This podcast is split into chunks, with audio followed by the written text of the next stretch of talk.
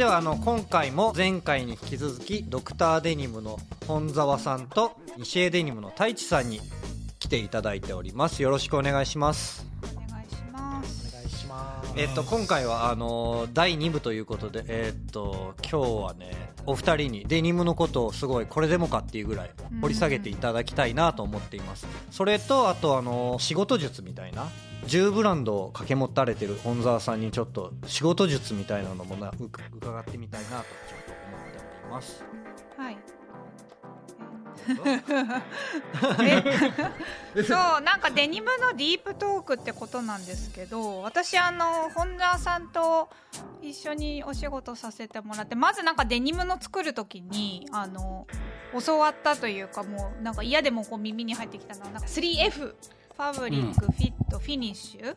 で、最近はそれが 4F になってるって。ファクトリー、なるほど、それなんですね。そう今もそれはちょっとどんな感じかっていうのをちょっと本田さんから聞きたいんですけど。 4F でもそもそもちょっと自分が持ってるのは、やっぱ素材が一番大事だと思ってるんで、実はファブリックが一番大事で、自分はファブリックから想像してものを作っていく人なんで、そうなんですよ。だから勝手に自分のことを料理人って呼んでるんだけど、やっぱ素材がないと浮かばないっていうのがあって、まあだからそれをね、なんだろう、エドイの時に教わって、で、まあリーバイスでさらに訓練して、まあよかったのはやっぱね、ユニクロに行って、なんつうの、ローカルっていうふうに言われてたけど、中国の生地だとか、台湾の生地だとか、ベトナムの生地だとかを見るように変わっていくんですけど、まあ、それまではやっぱり日本の生地が一番なんで、やっぱりまあ今でもそれは変わらないんですけど、まあでもほら値段のこととかいろんなこと考えるといろんなとこ使っていかなきゃいけないっていう幅が広がっていったところで、多分今の自分がいると思ってるんで、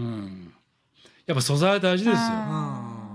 そうですよね。だってそうでしょ2人とも。完全にそうです。もうなんか半分以上決まるところあるかなと思います。それで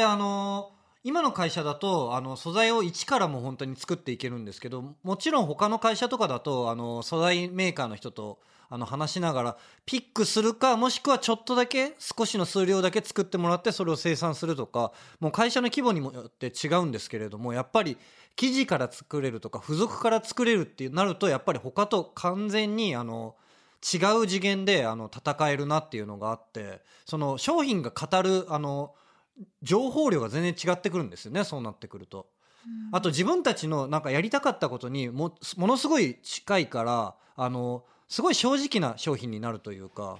そういうところはすごいあるかなと思うから、しかも特にデニムとかになると分からない人にとっては、みんな今それ面白いんですけど、うちの会社ですらデザイナーの中でデニムの違いがわからないんですよ。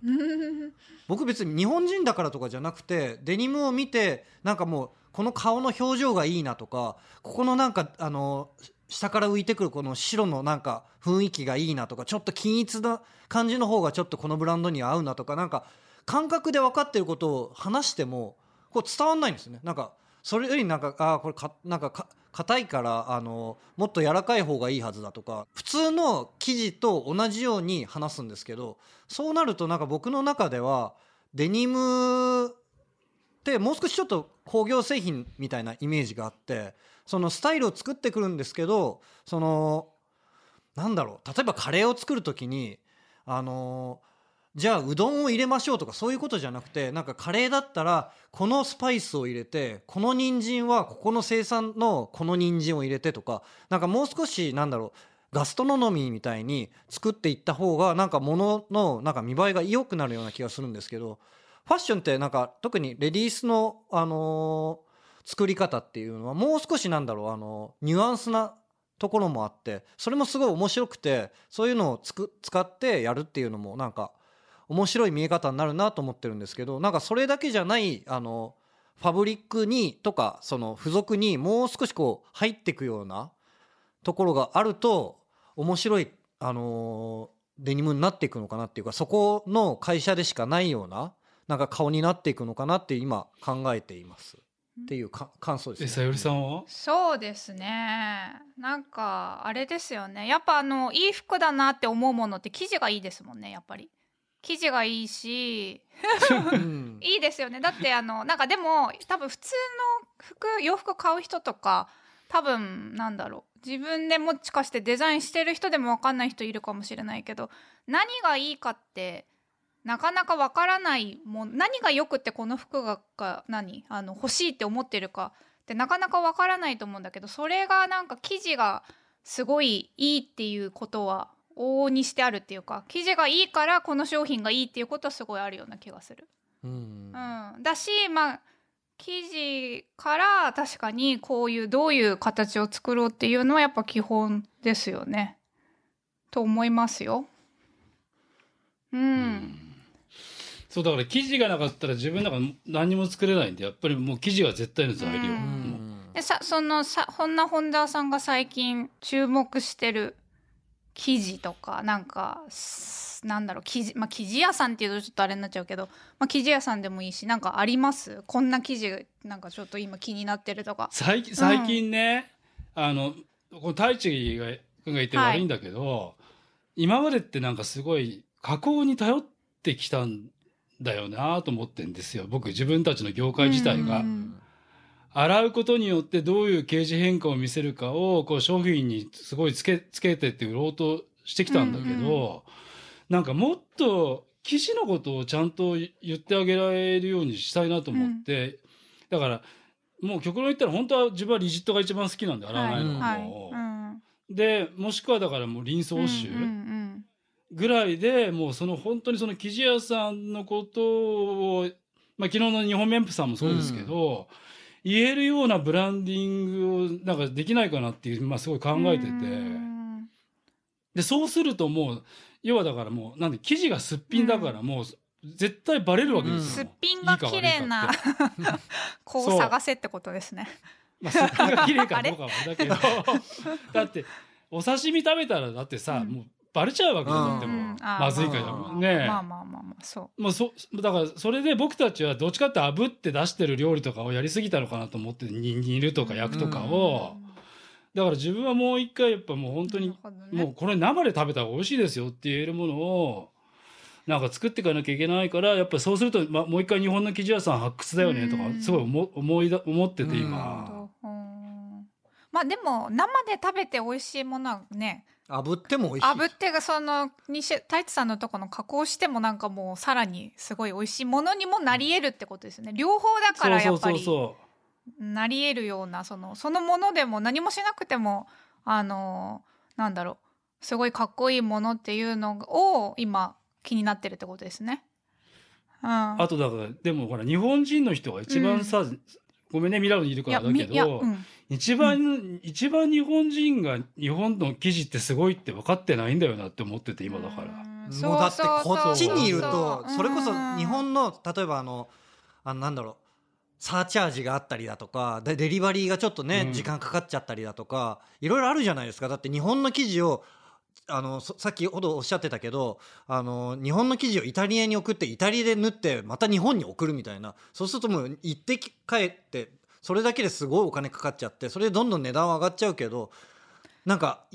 本当はやりたいし。でもみんな日本の生地すごい好き、メイドインジャパンすごい好き、ヨーロッパに行ってすごい思う。なんかアメリカにいた時ってこんなに日本人が尊敬されるっていうかことってあんまりそこまでなかったんだけど、ここにいるとないよね。 そんなにない。なんか、ある意味みんななんかいろんな人がいるから、ある意味なんかなんですかね、日本もそのワンオブエイジアの一つなんですよ、アメリカにいたら。でもヨーロッパはなんかジャポネっていうこの日本っていうことがすごくブランドになっていて、多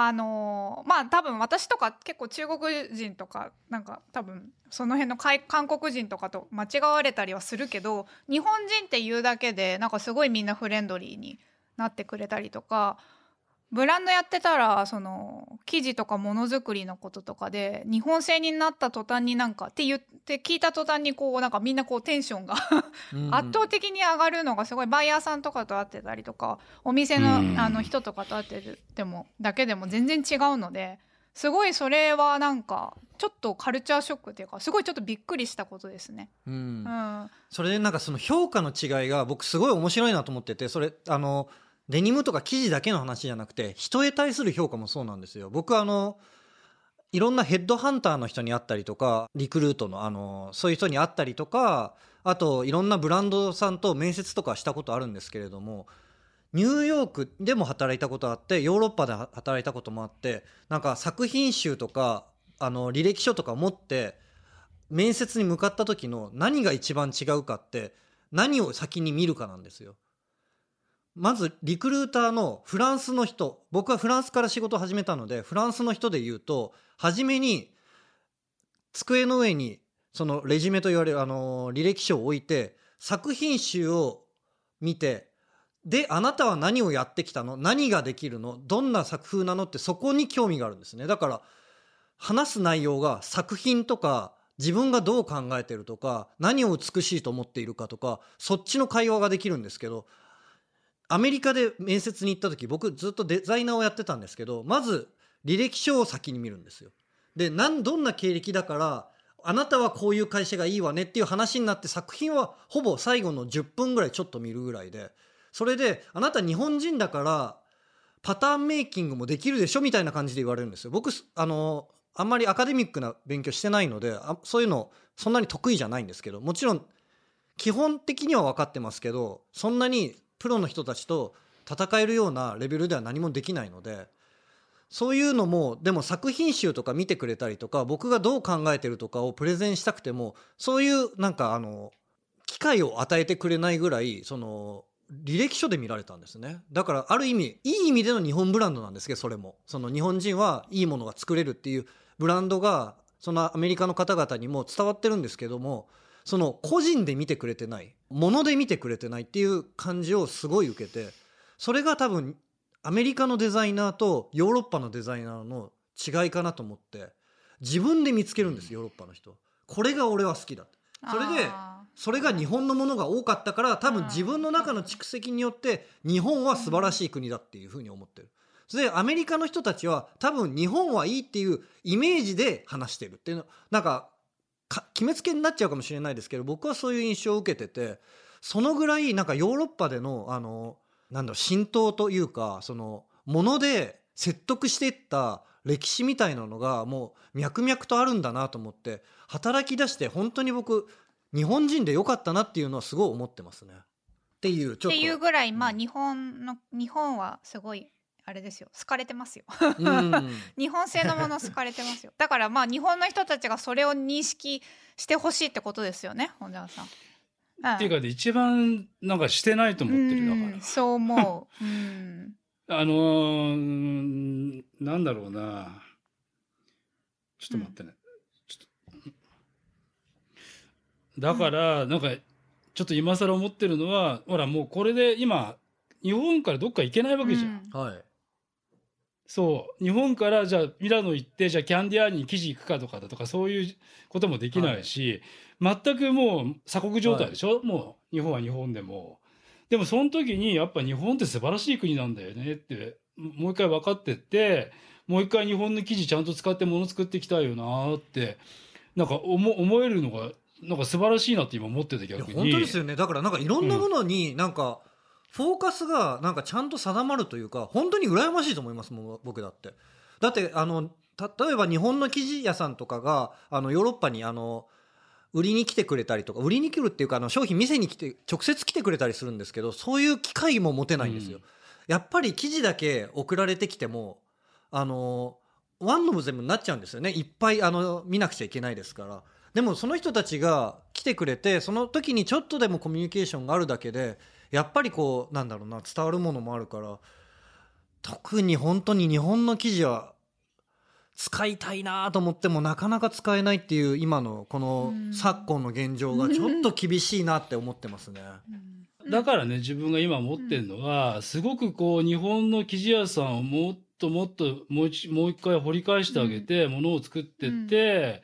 でそれを日本の人たちにもう一回ちゃんと紹介することがなんか新しいもう一回ビジネスなのかなって、ファッションの、まあ本当はそうだったんじゃないの、と思ってて。いや、もともとそうなんですよ。いや、だし多分まあ基本的には私が思うに日本の人たちってか、まあ私もそうかもしれないけど、なんだろう、やっぱこう欧米コンプレックスみたいなものがあって、なんかアメリカとかヨーロッパのブランドがまあすごくなんだろうかっこよく見える、かっこいいでしょ、でそこのブランドをやっぱり買いたい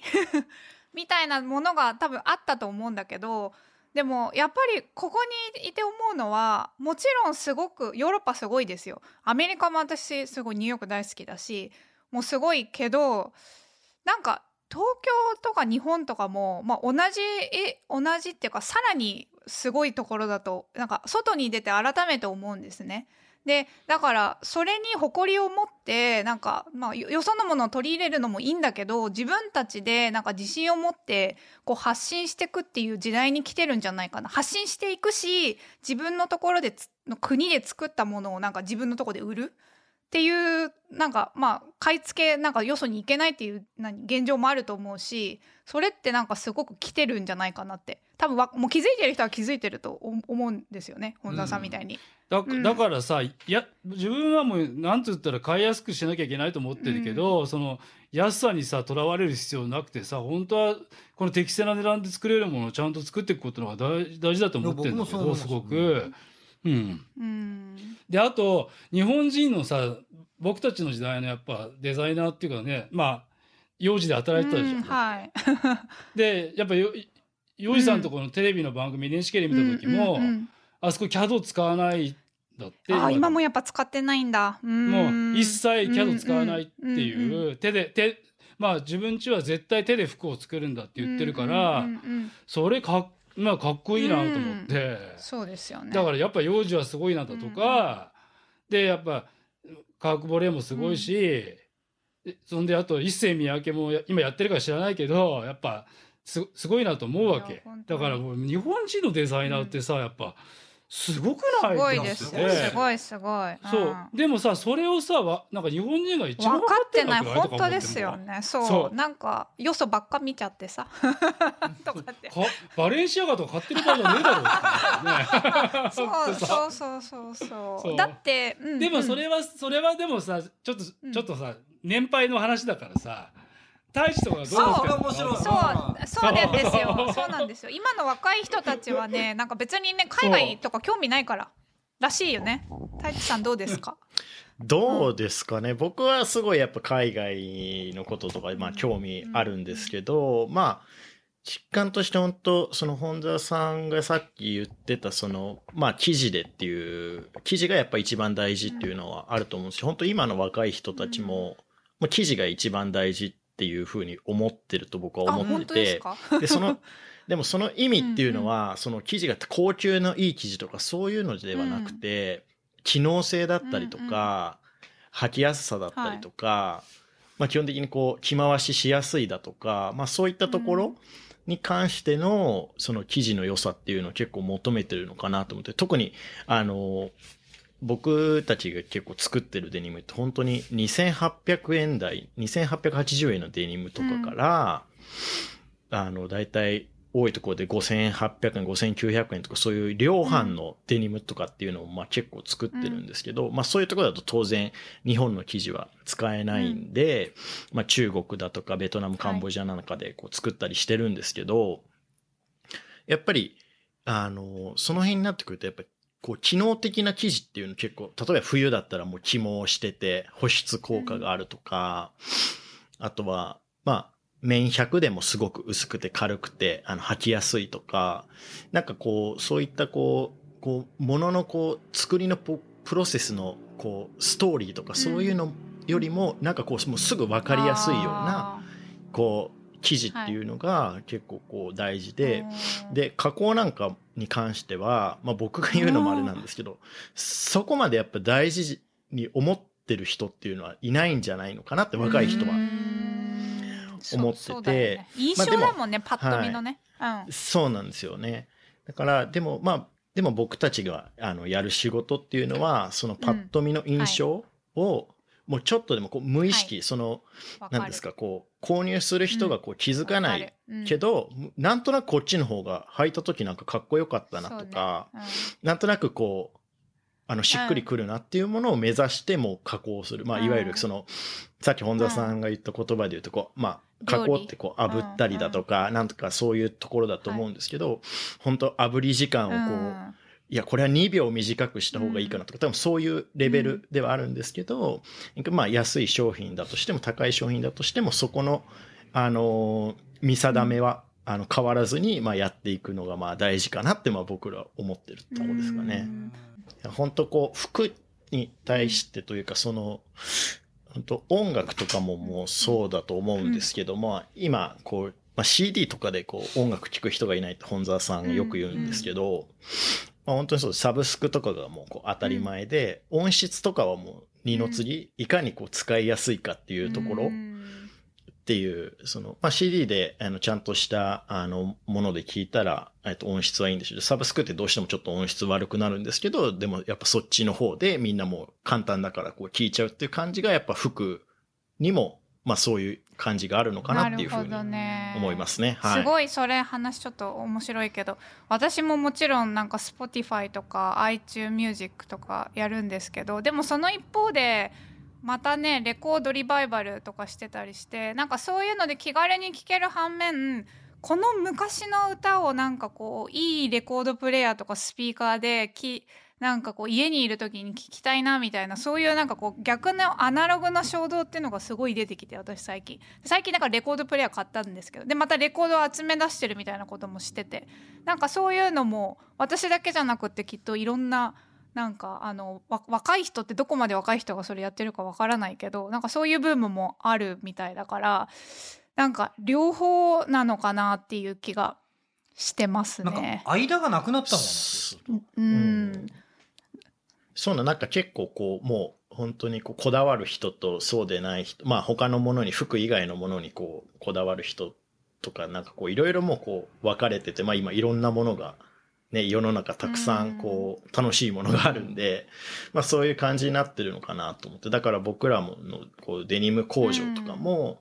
まあ大量生産のものを作るっていうのももちろんこう効率とかを考えればすごく大事なんですけど、まあよりニッチなところとか、もっとこうパーソナライズしたものをしっかり作れる環境を整えておくことがまあ大事だなとも思ってます。そうですね。もうだから全くおっしゃる通りで、二極化もなんかすごい、二極化のこう需要だから、二極化の対応を求められるっていう、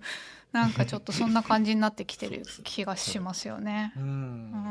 で、なんかさっきのちょっと、なんか料理の話に戻るんですけど、なんかお客さんはこう気づかないかもしれないけど、さっきのデニムの細かい話でいくと、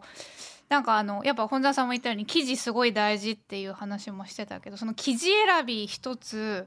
加工のその手加減一つ、そのステッチの糸選び一つ、ピッチのその選び方一つで、まあもちろんそこにパターンが入ってきて、そのミリの世界になって、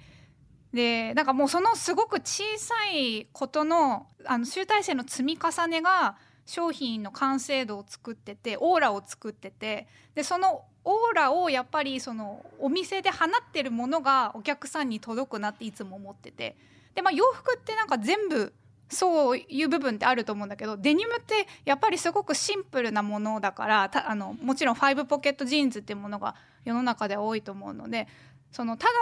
だのって言ったらあれだけど、そのジーパンをどうやってそのお客さんにいいと思ってもらえるかっていうのって、そのみんなのその少しずつの小さいなんかそのなんだろう、こだわりだったり、なんかその努力だったりなんかそういったなんかこうことがね、思いみたいなのがすごい詰まってるなと思ってて、でそのなんかこういい商品ってすごいお店でも私はオーラがすごいあるなと思ってるんですよ、いつも。だからなんかそんなことを考えて、なんかデニムの作ってる人たちは商品を作ってるっていうことを、なんか今のラジオで言えたらなって今思った。そうだね伝えていきたい。そう思いませんか本沢先生。ねえ、そうですよね。私そうだと思ってるから、なんかやっぱり細かいところとかをすごいなんかなんだろう大事ですよね。うんなんかうん、だから自分は良かったのはやっぱエドウィンで、ね、日本のジーンズっていうのがねアメリカのジーンズと戦うためにやってきたことを10年間見てきて、でその後に転職してリーバイスで逆化を 見たことによってなんかこう世界が、ね、広がるわけじゃないだから、なんかそういう意味でやっぱエドウィンの工場っていうのはまあおそらくジーンズ縫わしたら多分世界で一番の工場だと思ってるんで、もうその当時からもうハンガーもあるし、ね、多分ケイ君と違う世界だから工業製品なんで一個、ね、やっぱり作業着だからと思ったら、どれだけねほらね工員の人が1本何本縫うかっていう世界なんで、ね、それで30本以上縫えるかとかそういうあの対人の本数を数えてる、ね、工場だから、全く違うわけですよ。で前にね送ってくわけだからね縫えっていう風に、だでもその中でもやっぱ品質とかを担保していくそのエドウィンの工場っていうのはすごいなと思ったのと、まあその後のリーバイスはまだ僕の時代はメイドインジャパンだったんでまだ日本の工場でね縫えてた時代だったからすごいいいもんできたし、でそれが柳井さんのとこ行くとアジアになるわけですよ。これがもうこんなとこで縫うのっていうところに行って、あーっていう風になることばっかりだったからおーっていうやっぱ最初は大変でしたっていうかこれどうしたらいいのと思ってもそうだでもほらカヤルさんの生地とか使えるからまだなんとかできるんだけど、でもここで縫ってこれ洗えるわけねえよなっていう風に、ね、なる場面ばっかりだから本当にもう、そうですよね。そうだから、じゃなかったら好きになんて生まれなかったよだから、だってあれさリンスでよかったんだ。そうですよね。あれだってリンスそうですよね。もうリンスがもう一番のあの売りの商品でクラボーさんのね生地でね。そう、だって J ブランドがあの時リンスしかなかったんだから、ね、好きにはリンスでいいじゃんってなったから、これはすぐいけると思ってね、生地だけ選べばできたけど、その頃多分まだ専務たちと やってたかやってなかったかぐらいだと思うからまだ会えなくてそうですね、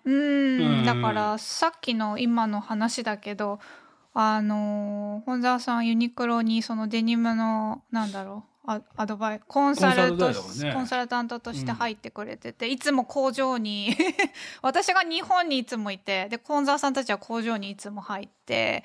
で現場で全部ジャッジしてみたいなことをやってて、しかも最初はそういうなんかちゃんとしたあの日本の技術みたいなもの生産背景とか多分縫製とかもあと加工が一番だと思うけどそういったものがなかった状態で本田さんはその日本のそういったその加工とか加工屋さんとかその生地屋さんもそうだけどそういう技術を中国とかの生産背景中国だけじゃない、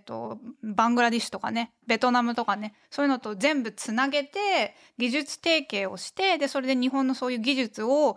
全部そういったアジアのところでも再現できるような仕組みを作ったっていうのがすごい大きい貢献だったんだよね。ですよね。なんかさ今ほら年じゃんだから最後ぐらいの年の時ってのはやっぱすごい動けるんだなってね。私まだ動けますか？よかった動けるでしょそうかその時だからもうすごい、まあでもそれもね、裏話すれば相当日本のジーンズ業界にダメージ与えたって言われて、俺さジーンズ業界のさ本当はさハンソルだと思ってたのにダース・ベイダーってすごい。だってねそのジーンズ業界に貢献しようと思ってたのに逆にそんな風にね、まあだから結局そういったことがもうあれですよねユニクロが全部かっさらってっちゃったからってことですよね。そうそうだから俺ジェダイだと思ってたらさなんかさジェダイじゃなくなってたっていうぐらいだからすごいクオリティのものをドンピシャのタイミングでスキニーを出したっていうことでもうすごいあの時売れたんですよね。ねえでもそれがずっとまあ続いてるのかもしれないけど自分はここでまた言うけどなんか柳井さんとこの商品って今つまんないよねっていつも思ってる。いや面白い話、うんうん、私はちょっと口を閉じさせていただきますけどなんか自分たちの仕事ってさやっぱさなんかこう作って壊すっていう仕事だと思ってるからなんかそれがいいやと思ってる時が一番危険なわけじゃん商品として。なるほど。だから僕さやっぱキングヌーの彼すごいなと思うのは、まあ、この前テレビ見た時もやっぱ作る壊すってやってって作ってくっていうやっぱ彼って音楽やってるけどやっぱデザイナーなんだなと思って。キングヌーのあのボーカルの人かな、お名前わかんない。井口さんだっけ。ギターの人の。あ、ギターの人のこと。常田さん。あの人。リーダーだよ。あの人ね。オッケー。はい。わかる。本田さんキングヌーとか聞くんですね。私最近ちょっとバウンディだっけ。うん、あれいいよね。うん、だからさそれなんかタレチとも言うけどやっぱ日本の音楽のすごいところって。やっぱ日本って音楽かっこ悪いとかっていうさなんか J-POP とかって名前になっててダサーとか言われてたのにね、そう、うん、いつの間にかさすごいやっぱその磨かれてこうグローバルになってこうなった時に、うん、でさそのシティ・ポップって出てくるわけ。俺たちの時代のまさにね達郎とか竹内まりやとかが出てきて、ま、それがめちゃかっこいいとか言われるわけでまた外国で。そうですよ。今話題沸騰ですよ日本のシティポップ。あと YMO とかねすごい人気です、分かんないけどだからそっちは見たのにいるけどやっぱり東京にいることっていうのっていうか日本にいることっていうのはもっと自分たちでちゃんとやっていかないとなんかもったいないなと思って。めっちゃアドバンテージですからね。うんだってあれですよ K 君の会社とかだってさあれですもんリサーチに行くってなったら東京とかがやっぱりヨーロッパでケイ君の会社だけじゃなくてヨーロッパの会社とかアメリカの会社って東京にみんなリサーチ行きますからね。もちろんだけどだってそりゃ、うん、そうでしょ。東京が一番そりゃ何でもあるよね。僕もそう思う、うん、だって言ったってやっぱりヨーロッパすごいけどなんか結構田舎な部分もあるし。いやミラノ何もない。ミラノじゃ何もできないですよミラノいいけど、まあいいところは情報とかなんかあんまり余計なものが入ってこないからすごく集中できる。自分のやることに、うん、それはすごくいいところです。なんか東京へいたらさこう情報がすごいでしょ。多分私パニックしてさなんか多分ブランドとかできないような気がするんですよね。だからすごいなと思いますよ。なんか本沢さんなんかさその情報量に囲まれてさなんか20個ぐらいブランド振り回してるでしょ。でもシャットダウンするもんだから自分でもしないとダメだよ。できないよね。だからそれねそう、もう見ないもの一切見ないものだからそうですよね。だから本当はさ自分がいけないことを言うんだけど本当に東京にいる時服屋とか行かないわけよ一切。わかる。もう見たくないから、ね、逆に情報なんそうそう、だからロンドンとかニューヨークとか行って服見てたのに今見れないでしょ。そうさもうさ東京の服屋行ってセレクショップとか見るともう目がもうおかしくなっちゃうぐらい情報がすごくて本当にそうだよね。わかる。うんそうね、だからあの環境でねデザインしていくって本当にすごい逆に過酷だなと思って、はい、もうあまりにありすぎてはい、うん、そう思います。うんだって僕ら例えばさ東京にリサーチとかになったらもう一日一日がものすごいプレシャスっていうかもう朝早く起きてもう全てのショップをもう分刻みで回ってってどんだけ行けるかみたいな。なんかもうあの時間とかもうなんか水も飲んでないぐらいの勢いで日本本当にすごい。だって高級ブランドもあるしマスマーケットもあるし中間のそのセレクトショップゾーンもあるし OL 向けの洋服もあるし古着もあるしブランド古着もあるしねないのないよねっていう、うん、すごいですよ。こんなに見どころ満載な街ないから、うんただズボンの丈がモデルに着せると短いので軽いよね後でねそれはちょっとまたあれだけどそうね結構話飛んでるけど大丈夫、うん、大丈夫なんですけど、うん、マニアックな話何かありますか本沢さん。最近すごいなんかわかんないけど気になってるフィットのこととかなんかあります？あでも最近一番気になってるのは、あれあベルベル人じゃなくて藤原さん、あ、そうそう、まあ、藤原さんが出してるんだけど、うん、結局ジャケットってやっぱ僕ボトムス屋さんだったから話してたね、この間のあのショップ、うん、そうボトムス屋さんだからすごくこうなんていうかもうこんだけリーバイスがやっぱ作ってきたんだけどシカトしたの。なるほど。でもこれを見ていくといやーすごいなと思って、でさゆりも言ったけど、そのデニムジャケットだけで本当に真剣に考えてもの作ってる人っているのかなと思って、だから自分はそういうブランドを作りたいなって今思ってる。すごい、まあだからファーストセカンドサードを超えるデザインはないわけだから、そうですよね。でもきっとそうファーストとかセカンドやってる時にやっぱ野郎がやるとさ、ヴィンテージを作りたくなるわけじゃない。でもこれをさ、さっき言ったタイチに置いたりなんか 2way の生地とかさ、着やすい生地とかで作ったらさ、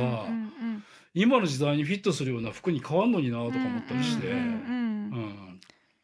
るほどね。じゃあ私あれお仕事お待ちしてますよ。デザインしますよ。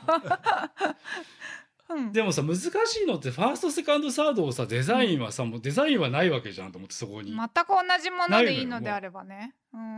そうでもそれでよくて、それをなんかこのなんていうの、もしかしたら100年前に作られたファーストを今の時代だったらどうするのかなっていうのを考えてた人いるのかなと思って。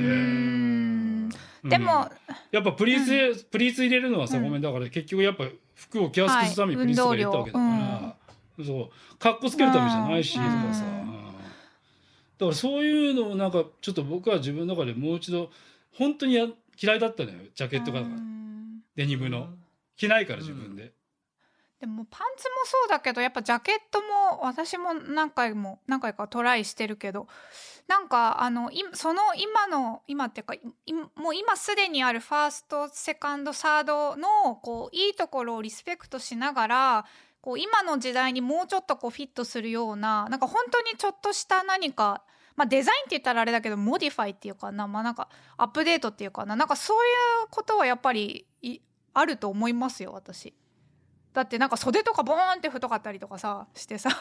なんかインナーに着たいけど着れないとかあるじゃないですか、例えばね。なんかたったそれだけのことでもいいような気がするし、まあなんかわかんないけど、なんかまだ確かにやれることはすごくあるような気がします。いやだからなんかデニムのジャケット自体をさ、なんか本当に女の子のそのファッションのワードロップの中でもう絶対なくちゃいけないものとかに今できないかなと思って、なんか流行とかじゃなくてこれはもう絶対必要だよねっていう風になんかしたいなってすごい思ってんだよね。だから全く自分が触れてこなかった。あ、そうですか。嫌いだな。まあ、確かにあんまりジャケットのイメージないかもしれない。そうだから着ないし、着たこと着ないし、自分で絶対似合わないし。そうかな。買ったりもしないんですか、じゃあこのなんかサンプルはいっぱい買ってる。でも自分で着るために買ってないから。でもこの本見てなんかバカにして買ったんだけど、見たらいや。面白そう、すごいですよ。なんか本田さん、藤原さんは面識は、まあでも面識はないけど、よく知ってるもん。そうですよね。なんかだってもうだって自分も行ってたわけだから、そこにだって買いになってね。なんか私の中で日本のデニムのそのツートップって感じ、ツートップ、西のわかんない西の藤原さん、東の本田さんみたいな、そのぐらいの感じは今ちょっとあるかなって気がしてて、そうですよね。でもさ、もっとさ、言うこと違ったらだから自分たちは作らなきゃいけないわけじゃん。だって買って売る人と作る人違う。確かにね。まあもちろん役割が違う。そこのプレッシャーは、そこのプレッシャーはこの4人違うわけじゃん。でも人生全く違うもん。確かに。そう。人生違う。確かにそうかもしれないですね。そうか。買う人だけど作る人だから。もともとブラウスって言われてたって、なんかそう言ってた、そうデニムブラウスだから、まあ確かにだってあの頃はまだエクストラヘビーのデニムじゃないんで、そう俗に言うところの多分10オンスとか12オンスぐらいだから、結構軽かったんだ。ミシンで縫えたあれだから、で巻き縫いできないからうるせえだしね。あ、そうか。そうでシャツみたいにこう着るような感覚だったのか。そうシャツだったのか。なんかそこは以降ちょっと面白いヒントかなってなんか思って聞いてた。なんかあの話聞きたいのに全部ソールドアウトになっちゃったから話終わっちゃったそうだったそうだった、うん、昨日のショッピングガイドじゃなくてなんだっけ、うん、でも自分がなんかこうそのデニムジャケットをバカにしてたのにこの本見た時に、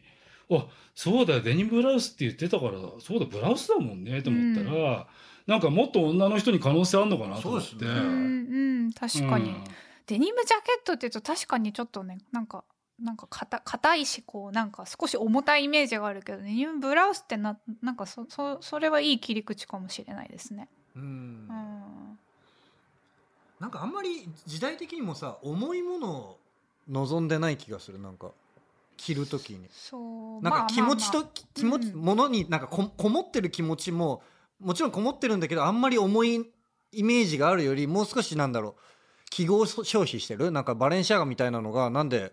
人気かって多分もう少しその記号的なあの文脈でみんな見てるからなのかなとかも思うし、でもあれをずっと着るかっていうとなんかまた別なのかなとも思うし、まあなんかそれに関しては両方あるね。なんかもちろんなんかこの10年ぐらい、まあ5年前ぐらい10年前ぐらい生地ってどんどんこう薄くなっていってたじゃないですか。ユニクロやってる時も、うん、ストレッチと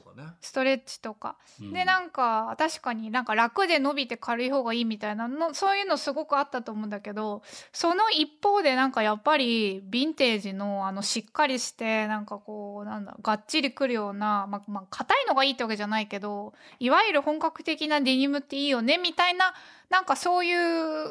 それもなんか二極化じゃないけどそういう感じをすごい私は受けていますけどね。どう合ってます本沢さん合ってるとだから自分はだから今さ倉坊さんとかとやってる時にさ、うん、そのさ1100シリーズはもう 14.5 オンスまであるから、うん、12.5 オンス 13.5 オンス 14.5 オンス伸びなくていいよっていうので、うんうんまあ、極論言ったらだってオープンエンドでいいじゃんって話になるくらいだし、やっぱなんかそれはそれで自分はなんか原点にあるんで、はい、何をやるにもそこは原点だから、うんうんうん、そうですよね。その原点はやっぱりいつも変わらないっていう、うん、田中のデニムも貝原さん 14.75 オンスかなすげえ重いんですあれの横糸にリサイクルの糸を入れたんです。オリジナルで、うん、今そのリサイクルの KV のあの生地のセルビッチを使わせてもらってる。でそれの白生地、うん、白のセルビッチも作らせてもらって生成りの綿かす残しの、うん、それすごい人気なんですだから、うん、そうだからなんだろうそう戻るとまあセルビッチってシャトル織機だから風合いすごい柔らかいしなんかすごい厚いけどなんか全然重さを感じないっていうか、あと結構あの生地ってこう番手が生地の割にちょっと太めで少し甘いよりまでいかないけど打ち込みがそんなに6番なのかね。そうかな6番、うん、そうだったかなちょっとごめんなさい番手忘れちゃったけどそんなにキツキツじゃないのでストレッチないけど履いてて全然なんか柔らかいしすごい履き心地がよくてすごいあれですよね発明みたいな生地だなと思って顔とかもすごい好きだしすっきりしててもっとさだから深いこと言ってくとさ、うん、だって自分たちって面が基本だから、うん、やっぱ S 寄りとか Z 寄りとかの話から始まっちゃうわけよ、そこ行きましょう、うん、でそこ行ってさ、うん、あとさ3-1とか綾野さ、図あんじゃんマス描くやつ、うんうんはい、あれをさ描くんだよもう当時。どこでエドウィンね。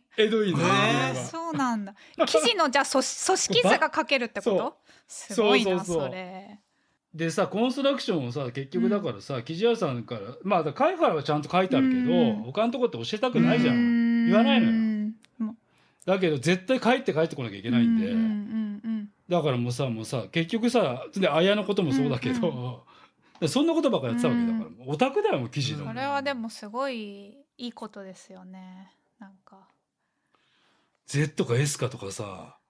これ S だよねとかって話するわけ、会社行って糸を見て糸を見てそうそう、何の話してるのか分かんないでしょ普通の人。でも私はその S より Z よりは逆に私ヨウジさんのニットカットで入ってるから、ニットの糸の S とか Z とか、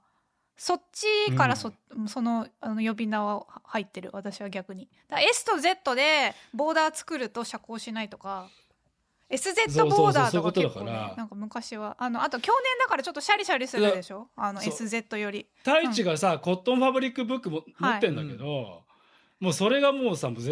う会社のカバンの中必ず入ってたからね、みんな。勉強するための。そう、勉強っていうのもあとそのよりのこととか。ごめんなさい、もう一回言ってもらっていいですか？コットンファブリックブック。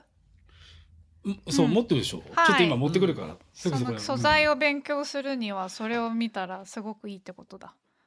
なんかさ、ボイルとかいろいろ載ってるわけよ。ですごい変わってたよ、新しいやつ。あ、本当ですか？そうなんだ、見てんのかね、大ちゃんね。あ、これです。あそこにスワッチが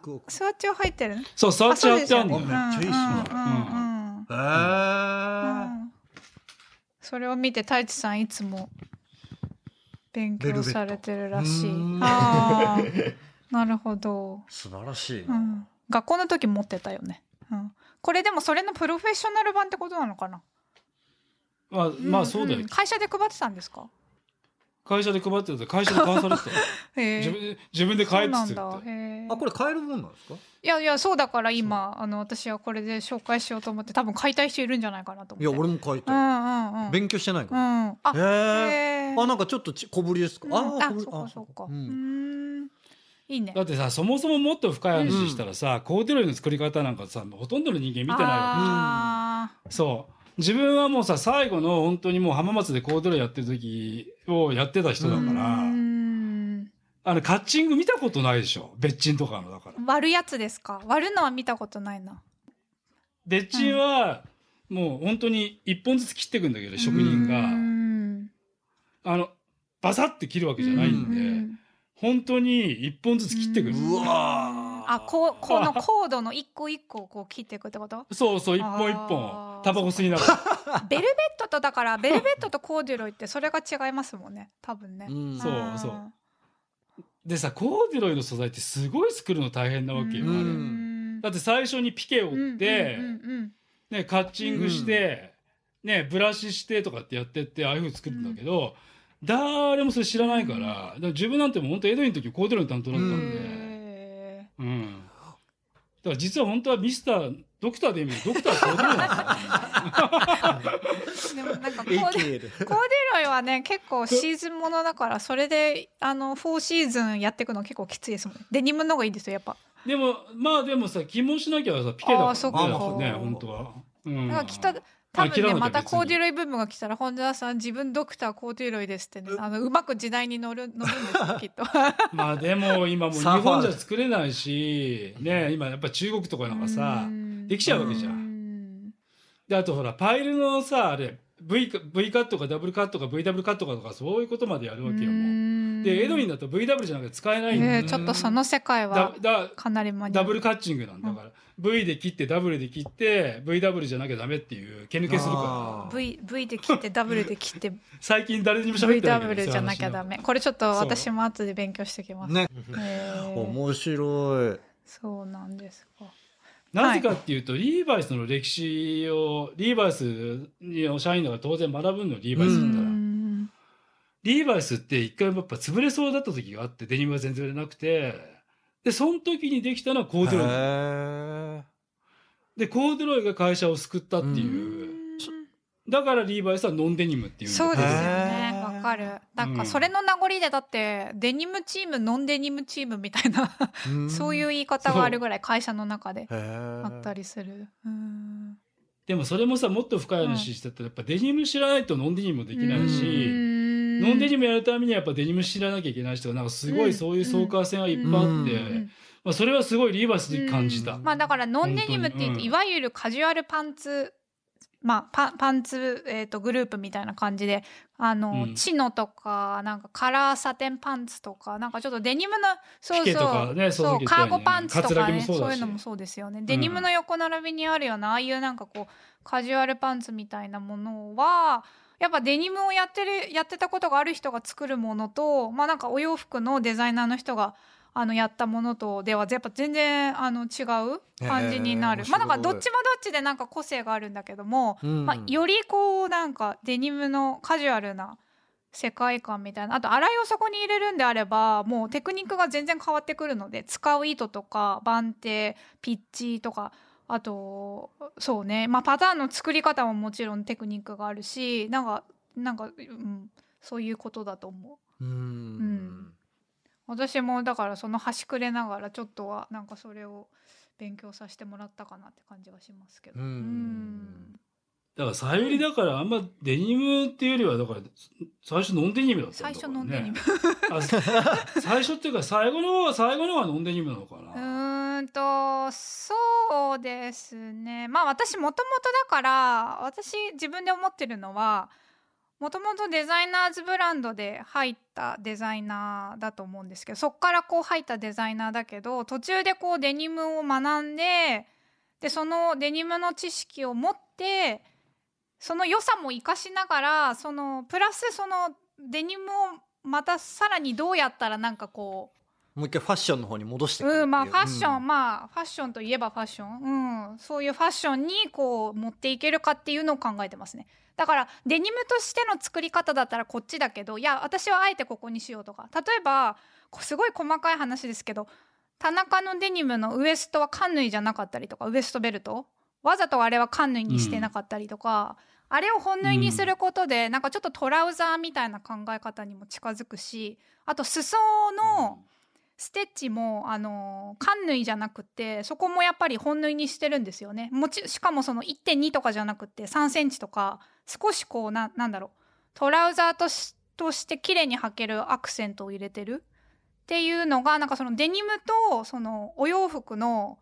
その良さをこう出してるみたいな、でそれで綺麗なフィットを作ってるっていうのが田中のデニムのコンセプトで、パターンもこれは実はセオリーとかでずっときれいめのトラウザを作ってたパターンナーさんにパターン引いてもらって、かなりトラウザのパターンに近いんですよ。セルビッチで脇まっすぐなんですけど、だから腰回りとかすごいきれいで、なんかそういうのもちょっとあれですね、自分のアプローチのデザインのアプローチの仕方っていうか、デニムに関してはそういう風な発想ですよね。それが私、そうですね。だからまあデニムはもちろん好きだし、多分普通の方よりデニム詳しいんじゃないかなと思ってるんですけど、デニムデザイナーと言われればデニムデザイナーだと思うけど、まあなんかそれだけじゃないなっていうのはありますね。でなんかそれを自分の持ち味にしてるかなと思います、自分としては。あれさ、自分のさプロフィール書くときさ、山本洋次で働いてユニクロにいたとか、書いてる全然書いてる。もちろん書いてんだ。すごい謎な謎だよね。よく言われますよ。そう、なんか全然違う経歴ですねとかって、全然違ったでしょって言われるんだけど。じゃあそもそも聞くけどさ、なんでユニクロに来たのだから。いやなんかこれは本当になんかタイミングみたいなもので、洋次さんとこう辞めて。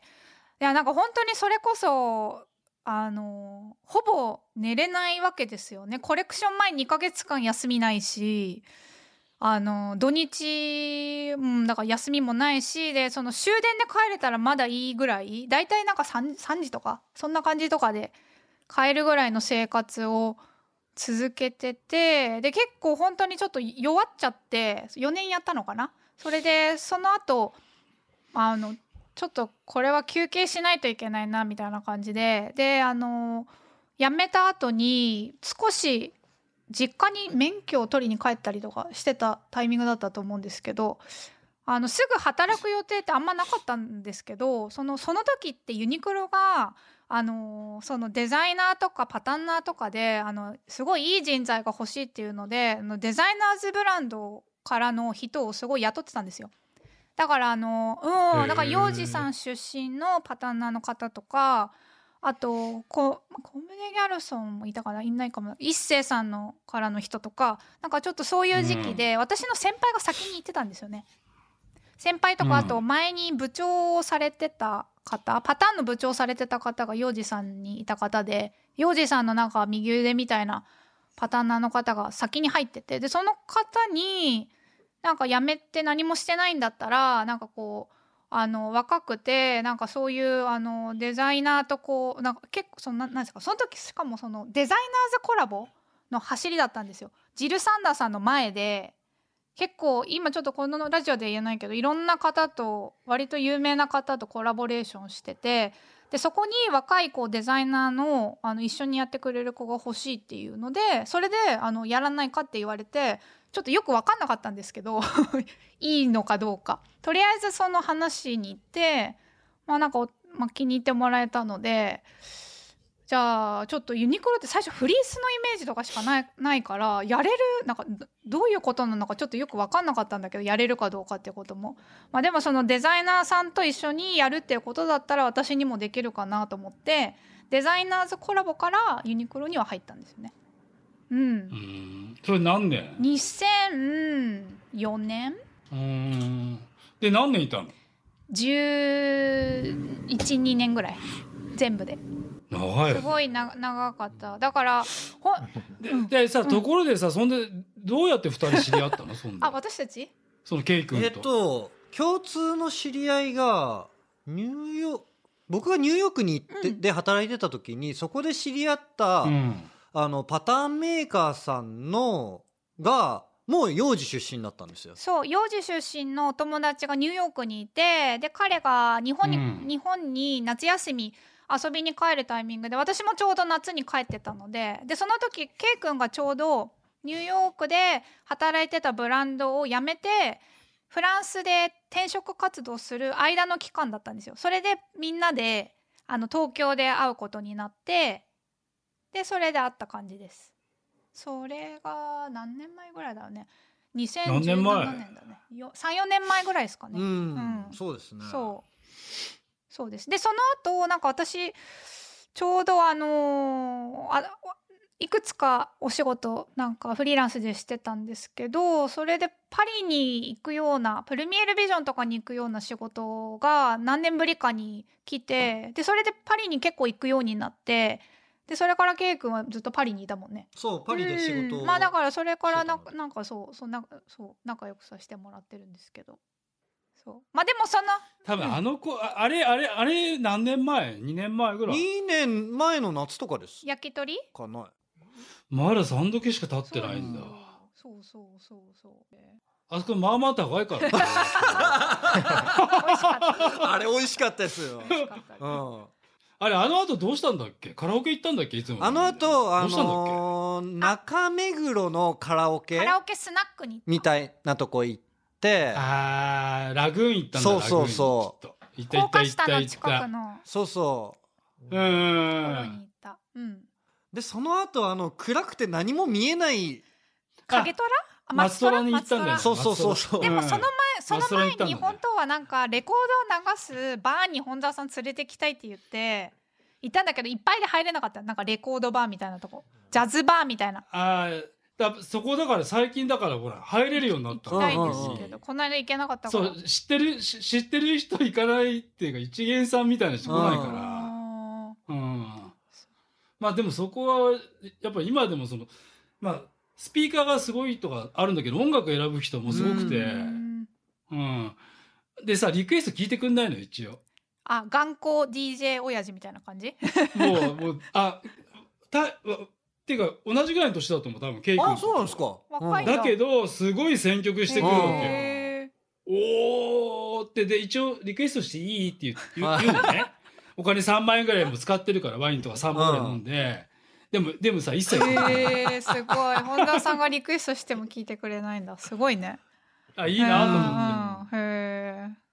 行ってみたい。行けなかったから前回。そう前回はそんな回で。で2人いつもさだからさゆりはさ、ミラノで何してんの？ミラノで自分の仕事してますよ。全部リモートで、リモートで田中もしてるし、フランスのブランドのコンサルもちょっとあったりするし、あとは私自分のショールーム、セールスのショールーム、本沢さんでいうゲストリストさんみたいなところが、ミラノなんですよ、実は。だから、本当にそういうのもあって、結構、まあまあだから。でミラノ今どのぐらいの場所のところにいるの？ミラノ、ミラノのね、ちょっと外れで、ナビリーとかの下の方なんですけど、プラダファンデーションとかに近いところで、そう行ったことあります。ファンダシオンプラダでプラダの美術館があって、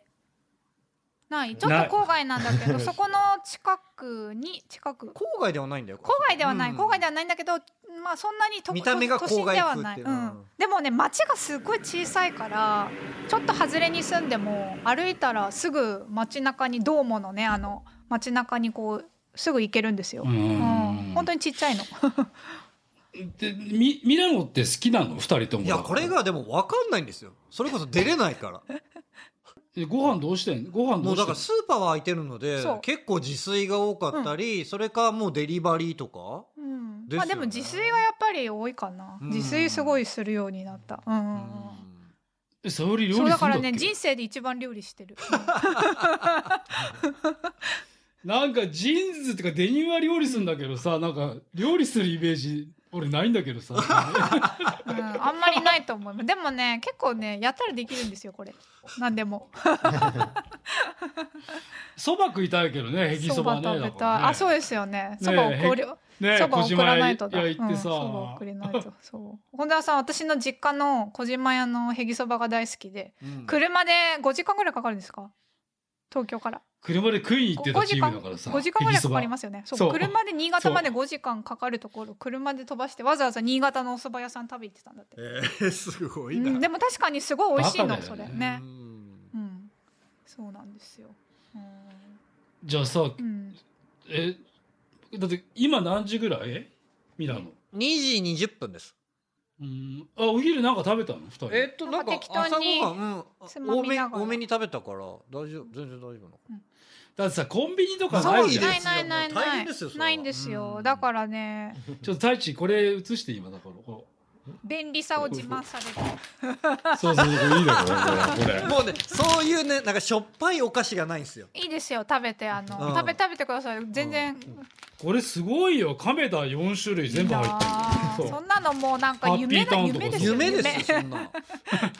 これ売れないじゃん。いやなんか中国から入ってきたなんかちょっと偽物のお菓子とかあるんですよハッピーターン風とかね、あるね、いやだってさミラノにいたらさ基本的に炒飯になっちゃうじゃん。外に行ったら炒飯かな、まあ、日本食も割とねなんかね日本食好きみたい、やっぱ日本好きみたい、お寿司屋さんとか多い。日本食ってなんかお寿司屋さんってどうなってんの？美味しいとこもまああるよね。美味しいとこもまあもうなんか食べれるだけ、なんか醤油とご飯が食べれるってだけでなんかいいっていう感じ。なんかわさびみてえじゃん、ロンドンにある。でもああいうのがいっぱいありますよ。いっぱいある。でもなんかわかんないけどイタリア料理と日本料理ってちょっと似てるのかもしれないですよね。結構なんか似てる、素材を生かしてこうシンプルに料理して、あと意外とさ生の魚食べるのねこっちの人。カルパッチョみたいなさオリーブオイルかけて、今度本田さん来たらさ連れて行きたいとかってめちゃくちゃ美味しいとこあるんで、生のお魚食べさせるところで、こっちのショールームのオーナーに連れてってもらったとこなんだけどめちゃくちゃ美味しいんで、太一さんもぜひぜひ来てください。なんかリサーチとかにね呼べないからね今がパリで多分会う感じになるかな、お会いするとしたら。ここだともしくはニューヨーク、ニューヨークとか行ってた時も、ニューヨーク行ってた時もなんかさよりさん連れて行ってもらったご飯めっちゃ美味しかったイメージがある。いや俺の思い出はさめちゃ高い中華料理屋だよ、ね、ミシュラン持ってたとこ。私の思い出だってめちゃ高い中華料理となんかいきなり星付きのなんかイタリアンかなんか私がニューヨークでなんか連れてそ